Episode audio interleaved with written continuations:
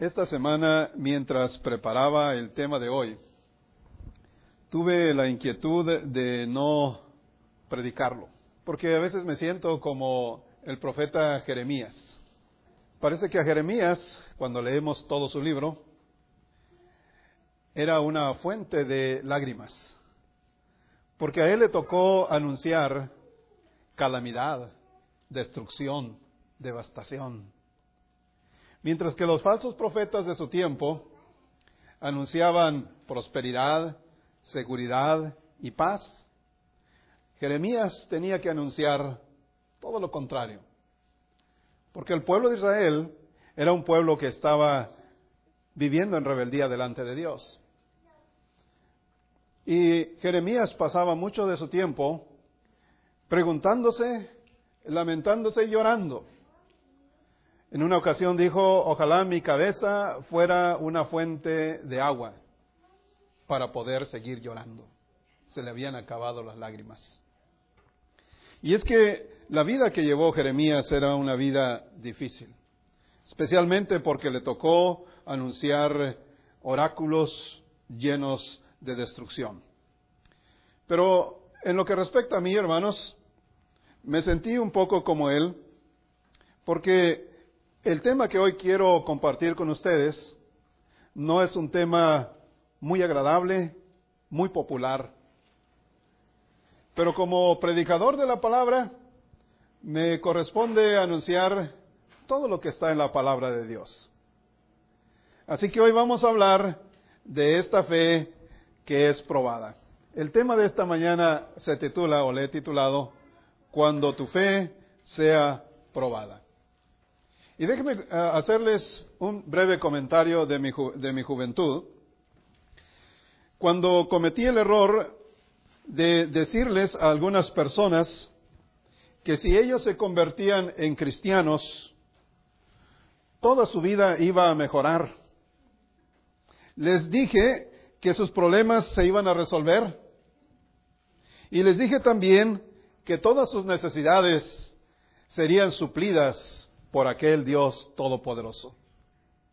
Y eso es cierto y de eso no me arrepiento. Pero lo que me arrepiento es del no haberles dicho que no siempre es así.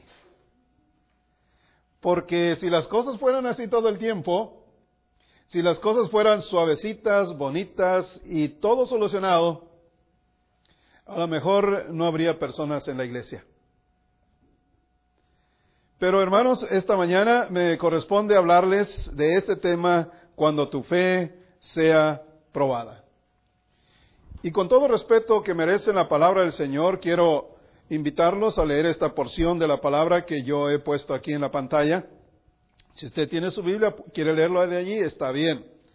Pero voy a leer la primera, en la primera carta de Pedro, y debo anticiparles que durante los siguientes domingos ustedes me van a estar oyendo predicar y hablar y dar estudios sobre la primera carta de Pedro. Así que hoy vamos a leer los primeros tres versículos en el versículo 3, 4 y 5 de esta primera carta en el primer capítulo. Para enfocarnos brevemente y luego haremos la lección pertinente de esta mañana. Con todo respeto y reverencia, la palabra de Dios dice así. Bendito sea el Dios y Padre de nuestro Señor Jesucristo, que por su gran misericordia y mediante la resurrección de Jesucristo, nos ha hecho nacer de nuevo, a una esperanza viva, para que recibamos una herencia incorruptible, incontaminada e imperecedera. Esta herencia está reservada en los cielos a ustedes, que por medio de la fe son protegidos por el poder de Dios para que alcancen la salvación lista ya para manifestarse cuando llegue el momento final. Si la escritura que hoy tuviéramos para disertar terminar aquí, creo que es muy fácil entender que son cosas muy bonitas las que se mencionan aquí. Porque en primer lugar, ustedes pueden subrayar en su Biblia que ha sido la misericordia de Dios lo que nos ha sustentado hasta el día de hoy. Es la misericordia de Dios la que nos ha hecho una o nos ha hecho nacer de nuevo. Es la misericordia de Dios que nos ha dado una nueva oportunidad en esta vida. Pero también nos habla de una esperanza viva, dice el versículo, que hemos venido a ser partes de una esperanza viva. Y además dice que nos hace partícipes de una herencia que es imperecedera, una herencia que es incorruptible, una herencia que no se contamina.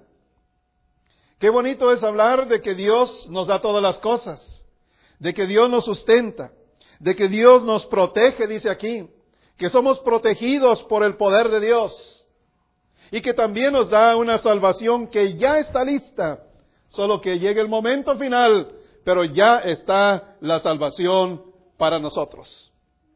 Qué bonitas cosas cuando la Biblia nos dice esto.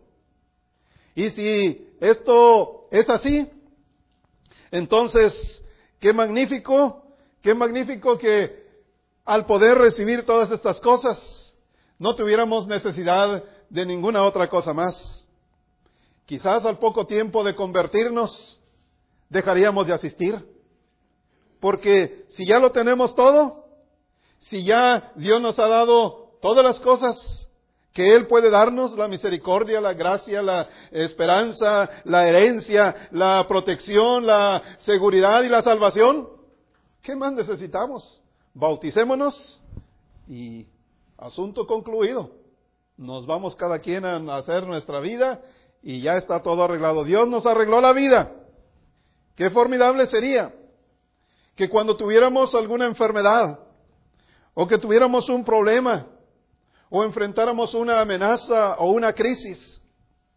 Si tan solo yo pudiera decir decreto en el nombre del Señor que no estoy enfermo y ya mi enfermedad desapareciera de mi vida. O una amenaza que cierne sobre este lugar, un huracán que se aproxima y que yo decreto en el nombre del Señor que el huracán se desvíe y se vaya y le haga estragos allá a Chicago, al norte, a otro lado. Qué bonito sería que todos los problemas se solucionaran así. Pero la verdad es lo que sigue. La verdad es que estas cosas no son así en algunas ocasiones. Y eso es lo que me faltó decirles en mi juventud a aquellas personas que yo les decía que en el Señor se encuentra todo. Pero no siempre es así. No siempre ocurre así. Porque si eso fuera así, quizás no podríamos de ninguna manera probar cuánta fe tenemos en Dios. Necesitamos que nuestra fe sea puesta a prueba. Y eso es lo que dice, hermanos, el siguiente pasaje o el siguiente texto aquí mismo. Dice así en los versículos 6 al versículo 9. Esto les causa gran regocijo, aun cuando les sea necesario, y subrayen esa palabra, necesario. ¿Necesario qué? cuando les sea necesario soportar por algún tiempo, ¿qué cosas? Diversas pruebas y aflicciones. Esto es lo que no me gustaba decir, no que no quería decir. Yo quisiera decirles que todo va a estar bien siempre. Yo quisiera decirles que todo se va a arreglar. Yo quisiera decirle que ya no están enfermos. Yo quisiera decirle que ya no son pobres. Yo quisiera decirle tantas cosas. Pero la Biblia dice aquí que es necesario pasar por diversas pruebas y aflicciones. Pero cuando la fe de ustedes sea puesta a prueba, dice el versículo 7, y noten este versículo porque vamos a enfatizar el versículo 7. Pero cuando la fe de ustedes sea puesta a prueba, como el oro, habrá de manifestarse en alabanza, en gloria y honra el día que Jesucristo se revele el oro es perecedero. El oro se acaba. El oro pierde su valor. El oro también se corrompe. Y sin embargo se prueba en el fuego.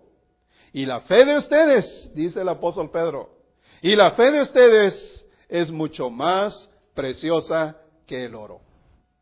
¿Saben ustedes, hermanos, que hay algo más valioso que el oro?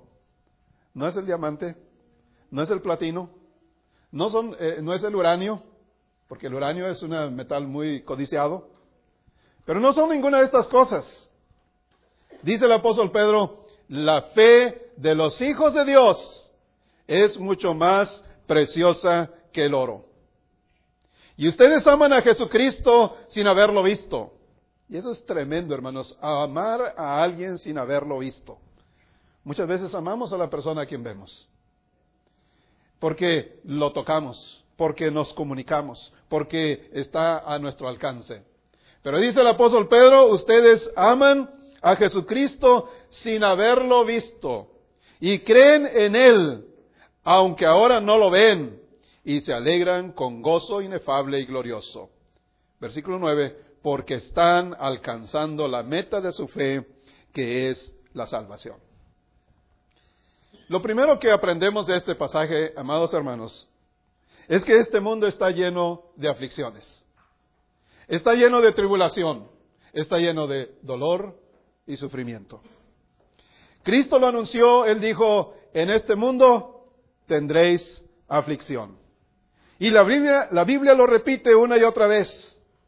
Así que nos vemos muchas veces confrontados con enfermedades, con accidente, accidentes, con la muerte misma, con rechazos, con desastres naturales, con devastaciones, pérdidas materiales, persecución, colapsos económicos y muchas de estas cosas que producen en la persona dolor, tristeza, sufrimiento, soledad, lágrimas. Pero saben que la Biblia dice que todos los que quieren vivir piadosamente en Cristo Jesús padecerán persecución. Y también en otra parte dice, para entrar en el reino de Dios, es necesario pasar por muchas tribulaciones. Hechos capítulo 14, versículo 22. Nuestra fe tiene que ser probada o no será una fe. ¿Cómo vamos a probar nuestra fe? ¿Cómo Dios va a permitir o, va a probar nuestra fe si no es a través de las pruebas, de las aflicciones, de los sufrimientos, de estas cosas que amenazan nuestra existencia en este mundo. En palabras de un escritor, él dice que el sufrimiento es una parte ineludible de la vida. Así que sin sufrimiento y muerte, la vida humana no estaría completa. Oigan esta breve reflexión de un hombre, de un escritor, pero nos ayuda a centrarnos en el punto que estamos mencionando. El sufrimiento es una parte ineludible de la vida. Así que sin sufrimiento y muerte, la vida humana no estaría completa. Y añade estas otras palabras. La única cosa que nadie nos puede quitar es la manera como respondemos a las adversidades. Porque la última de las libertades que el ser humano tiene es la de escoger su actitud ante tales circunstancias. ¿Cómo vamos a responder ante este sufrimiento, ante estas adversidades? Eso es lo que el Espíritu Santo inspiró al apóstol Pedro para decirles a los hermanos a quienes les envía esta carta cómo van a enfrentar el sufrimiento, cómo van a sobrepasar esos sufrimientos que les ha tocado a los hermanos a quienes les dirige esta carta. Déjenme decirles, ya lo anuncié en la clase bíblica, pero esta carta fue escrita durante un periodo cuando los cristianos estaban siendo acosados, perseguidos, torturados y llevados a la muerte. Habían sido hechos culpables del gran incendio de la ciudad de Roma, que obviamente no fueron ellos. Sin embargo, ellos fueron los chivos expiatorios del odio y del desprecio que el gobierno sentía hacia ellos o la sociedad sentía hacia ellos. Así que ellos están atravesando por una serie de dificultades, una serie de sufrimientos y el apóstol Pedro ha sido inspirado para escribir esta carta que les anuncia a los hermanos cómo poder vivir por encima de esas adversidades que están atravesando. Y les invita en esta carta, el apóstol Pedro los invita a tres cosas en el versículo 7. Dice el versículo 7, pero cuando la fe de ustedes sea puesta a prueba como el oro, habrá de manifestarse en alabanza, gloria y honra el día que Jesucristo se revele.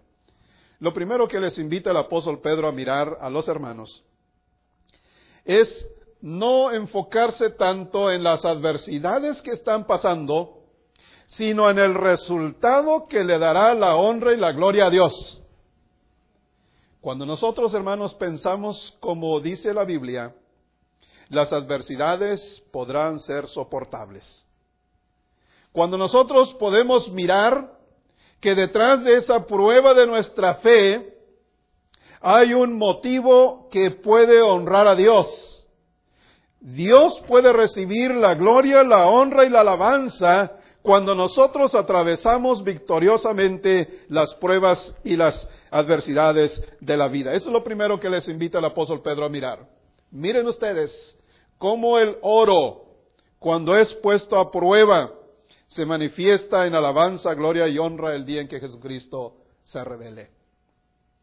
La segunda cosa que les invita a mirar es a ellos mismos. Mírense ustedes mismos, y lo dice en el versículo 7, la segunda parte, el oro es perecedero. Ciertamente, todos lo sabemos. El oro es perecedero. Y sin embargo se prueba con fuego. Y la fe de ustedes es mucho más preciosa que el oro. ¿Cómo los valúa Dios a cada uno de ustedes, a, a mí, a todos nosotros? ¿Cómo nos valora Dios? Por la fe que tenemos. ¿Cómo aquel hombre de la Biblia llamado Enoch dice que ni siquiera lo llevaron al panteón, él no murió. Ustedes saben la historia en el libro de Génesis. Enoch dice que por haber caminado en toda su vida con Dios, ni siquiera confrontó la muerte física. Asimismo se lo llevó, dice la Biblia. No es otro ejemplo. Por haber hallado gracia ante los ojos de Dios, vivió de esa manera ante los ojos de Dios. Abraham y muchos otros personajes de la Biblia. Pero Dios nos valora por la fe que nosotros tenemos. Si no tenemos fe en Dios, ¿cuánto nos va a valorar Dios? Pero si nuestra fe es probada y nosotros salimos victoriosos después de esa prueba, Dios nos valora altamente como el oro fino, mucho más que el oro fino, como el uranio, mucho más que el uranio. Dios nos valora porque nuestra fe es de gran valor ante Dios. Es más, por la sola fe de Noé, dice la Biblia, Dios condenó al mundo. Por la sola fe de Noé, Dios condenó al mundo. Y por la fe de Abraham, él fue justificado.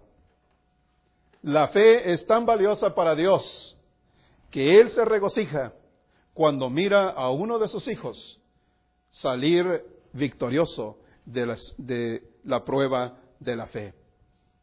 Y la tercera cosa que Pedro les dice a los hermanos, y el Espíritu Santo inspirando al apóstol Pedro, es que ellos están alcanzando la salvación de sus almas, que es la meta final de la fe.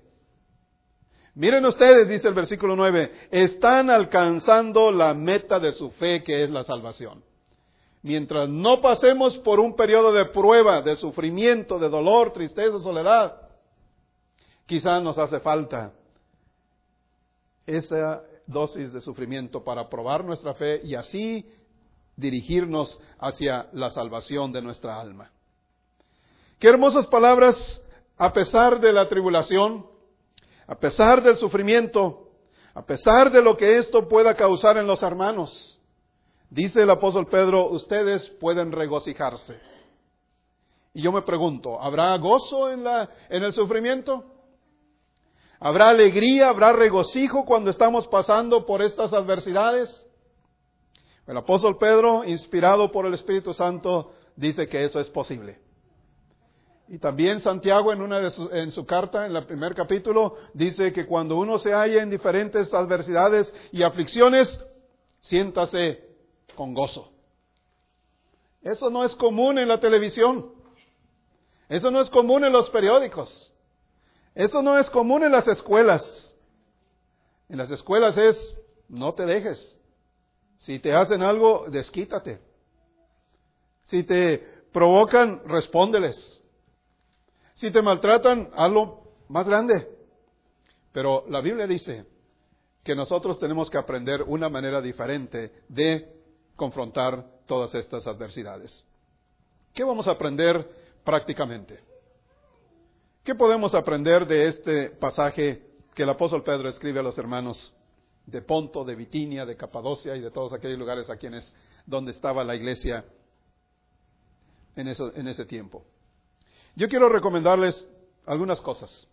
Primero, en medio de las adversidades, en medio de las aflicciones, no abandones a Dios. No le des la espalda a Dios. Quienes abandonaron a Dios en momentos de tribulación, en momentos de prueba, no les fue mejor. Noten ustedes, por ejemplo, a Saúl, el rey Saúl.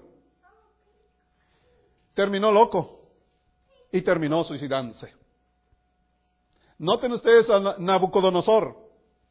Cuando abandonó a Dios, terminó comiendo hierba como buey, viviendo la intemperie, hasta que uñas, las uñas le crecieron como garras de gavilán y el pelo le creció como plumas por haber abandonado a Dios.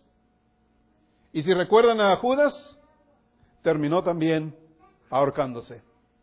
En medio de las tribulaciones, en medio de las dificultades, Dios nos quiere enseñar cómo podemos obtener este concepto que algunos llaman la resiliencia. La capacidad, hermanos, de poder sobreponernos a toda clase de experiencias traumáticas.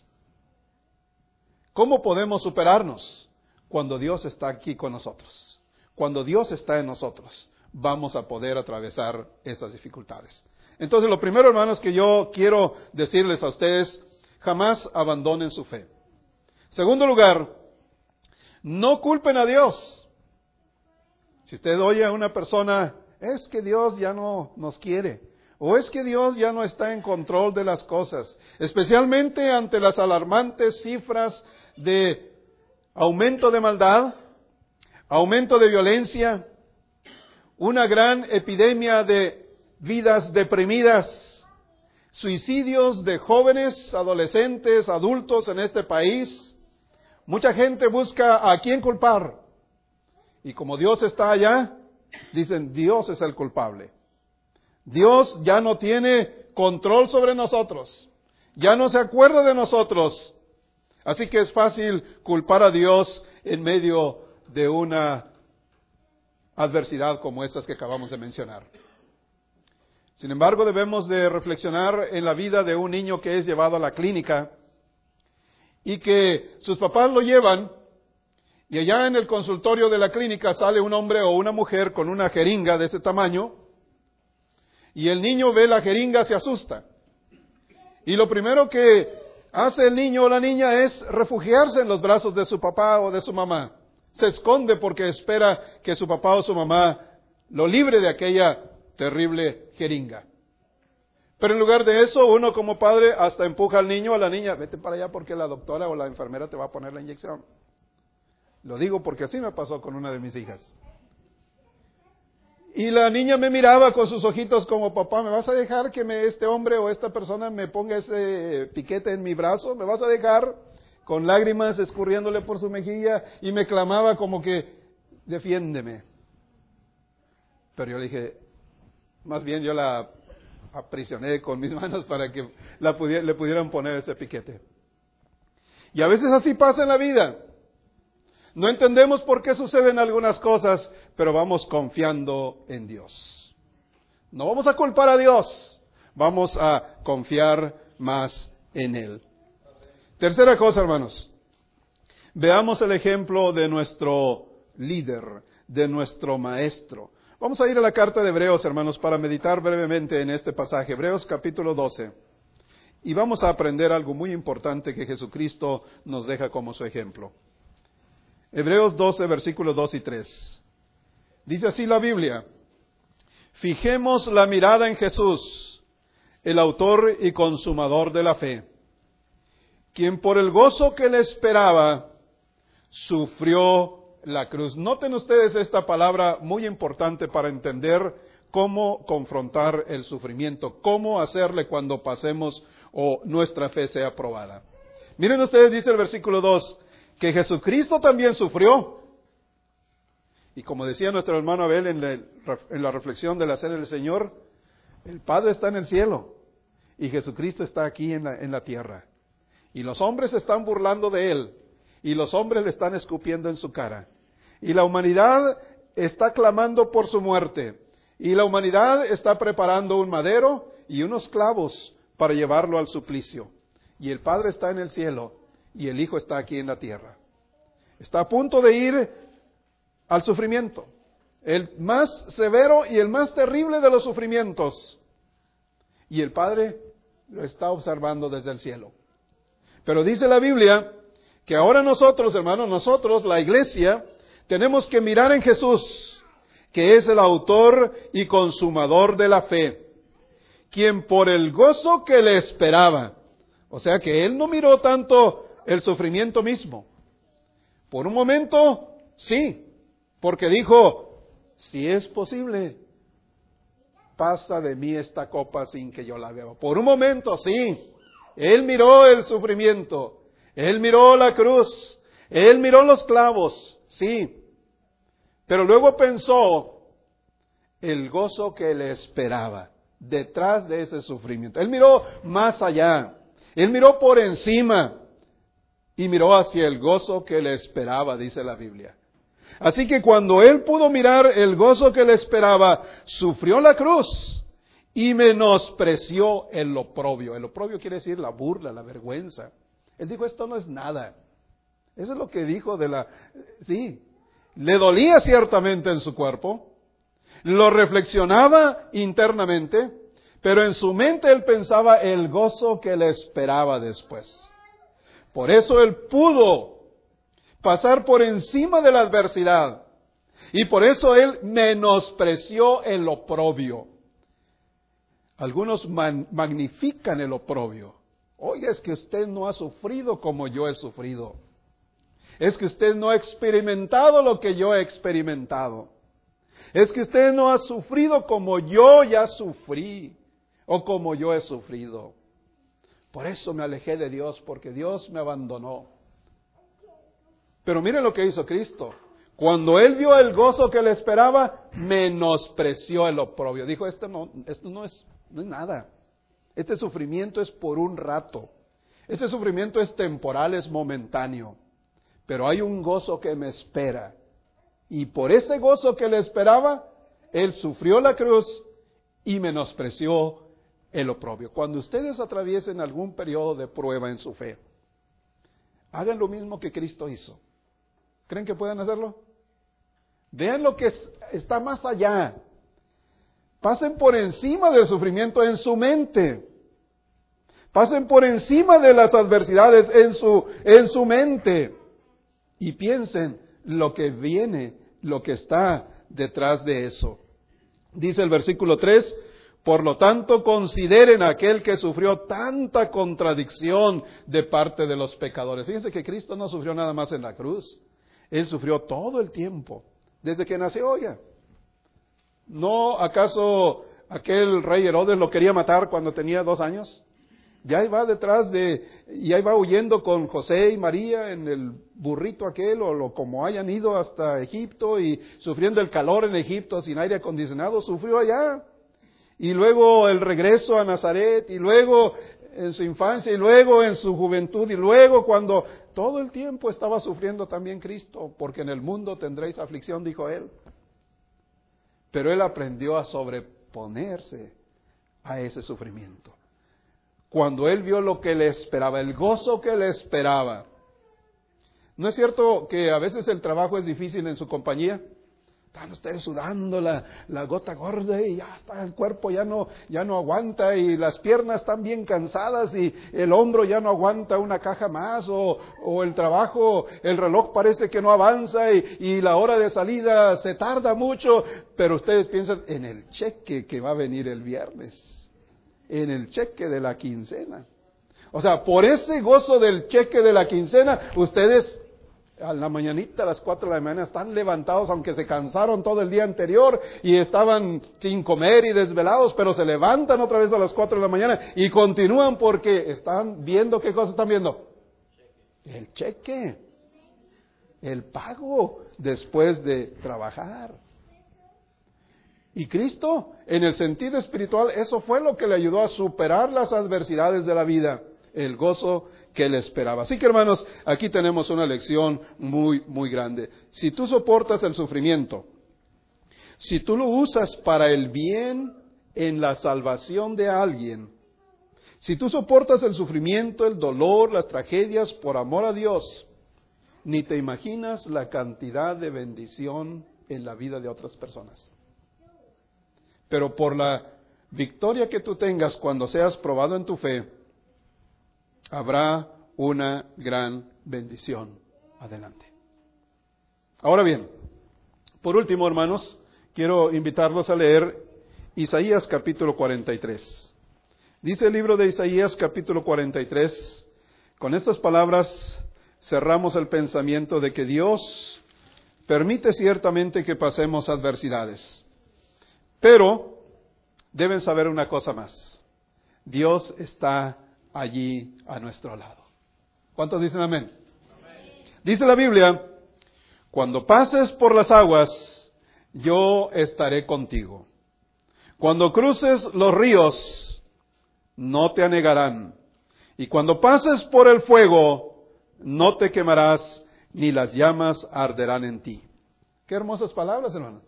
Cuando pases por cualquiera de estas adversidades.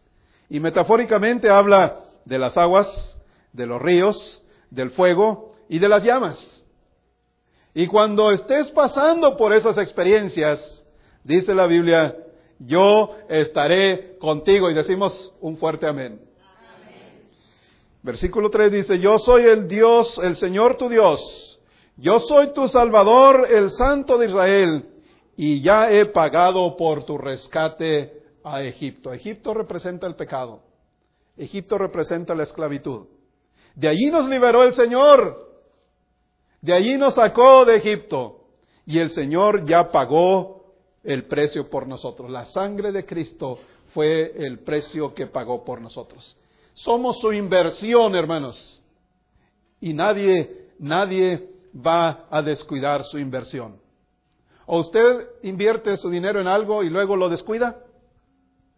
Bueno, hay algunos negligentes que sí lo hacen invierten en algo y luego lo descuidan y se echa a perder y ya perdió su inversión. Pero Dios no es así. Dios pagó el rescate por nosotros, por su pueblo.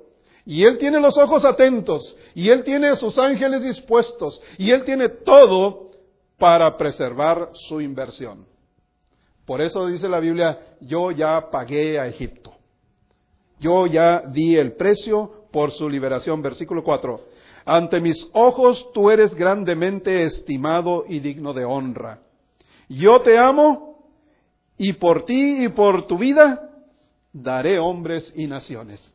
¿Se fijan cómo nos ama Dios? ¿Se fijan cómo Dios nos puede preservar en medio de las dificultades? No temas, dice el versículo 5, que yo estoy contigo. Y decimos un fuerte amén para nuestro Dios. Fíjense qué hermosas palabras termina Dios diciéndonos. Así que hermanos, yo quiero animarlos a que estemos preparados para el momento cuando nuestra fe sea probada. Porque aquí la Biblia no dice si acaso algún día serás probado. Aquí no dice que a lo mejor algún día tú vas a ser probado. Aquí dice cuando tú seas probado como se prueba el oro en el fuego. Así que, tarde o temprano, ¿Alguno de nosotros experimentaremos alguna de estas cosas que nos pueden traer tristeza, dolor, sufrimiento, soledad? Y cuando estemos en eso, es el momento de recordar lo que Cristo hizo para superar su momento de, o sus momentos de adversidad. ¿Alguien estará atravesando algún momento de aflicción? Debe saber que Dios ha prometido estar contigo. No te separes de Él.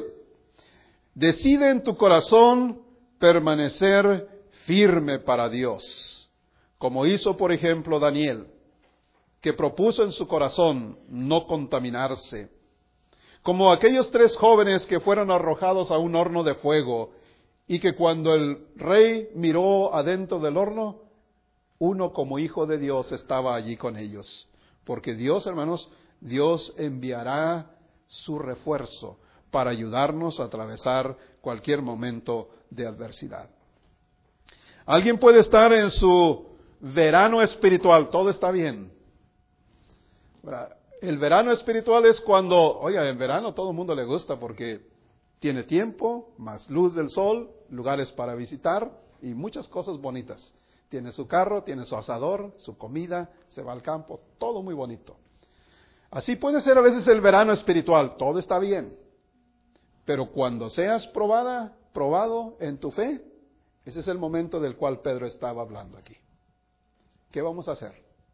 ¿Vamos a renegar de Dios? ¿A culpar de Dios? ¿Vamos a desmoronarnos y, terminar alejados de Dios? Jamás, jamás, jamás es cuando más vamos a acercarnos, es cuando más vamos a afianzarnos, es cuando más vamos a estar cerca del Señor. Que el Señor bendiga su palabra, que el Señor les ayude y nos ayude y el Señor nos sea propicio en cada momento de prueba que pasemos en nuestra vida. Porque después que pasemos la prueba de fe, tendremos una fe más firme, una fe más pura, una fe más valiosa y una fe más resistente y estaremos listos para la siguiente prueba que venga. ¿Cuántos dicen amén? amén? Nos ponemos en pie y cantamos este himno, puedo confiar en el Señor.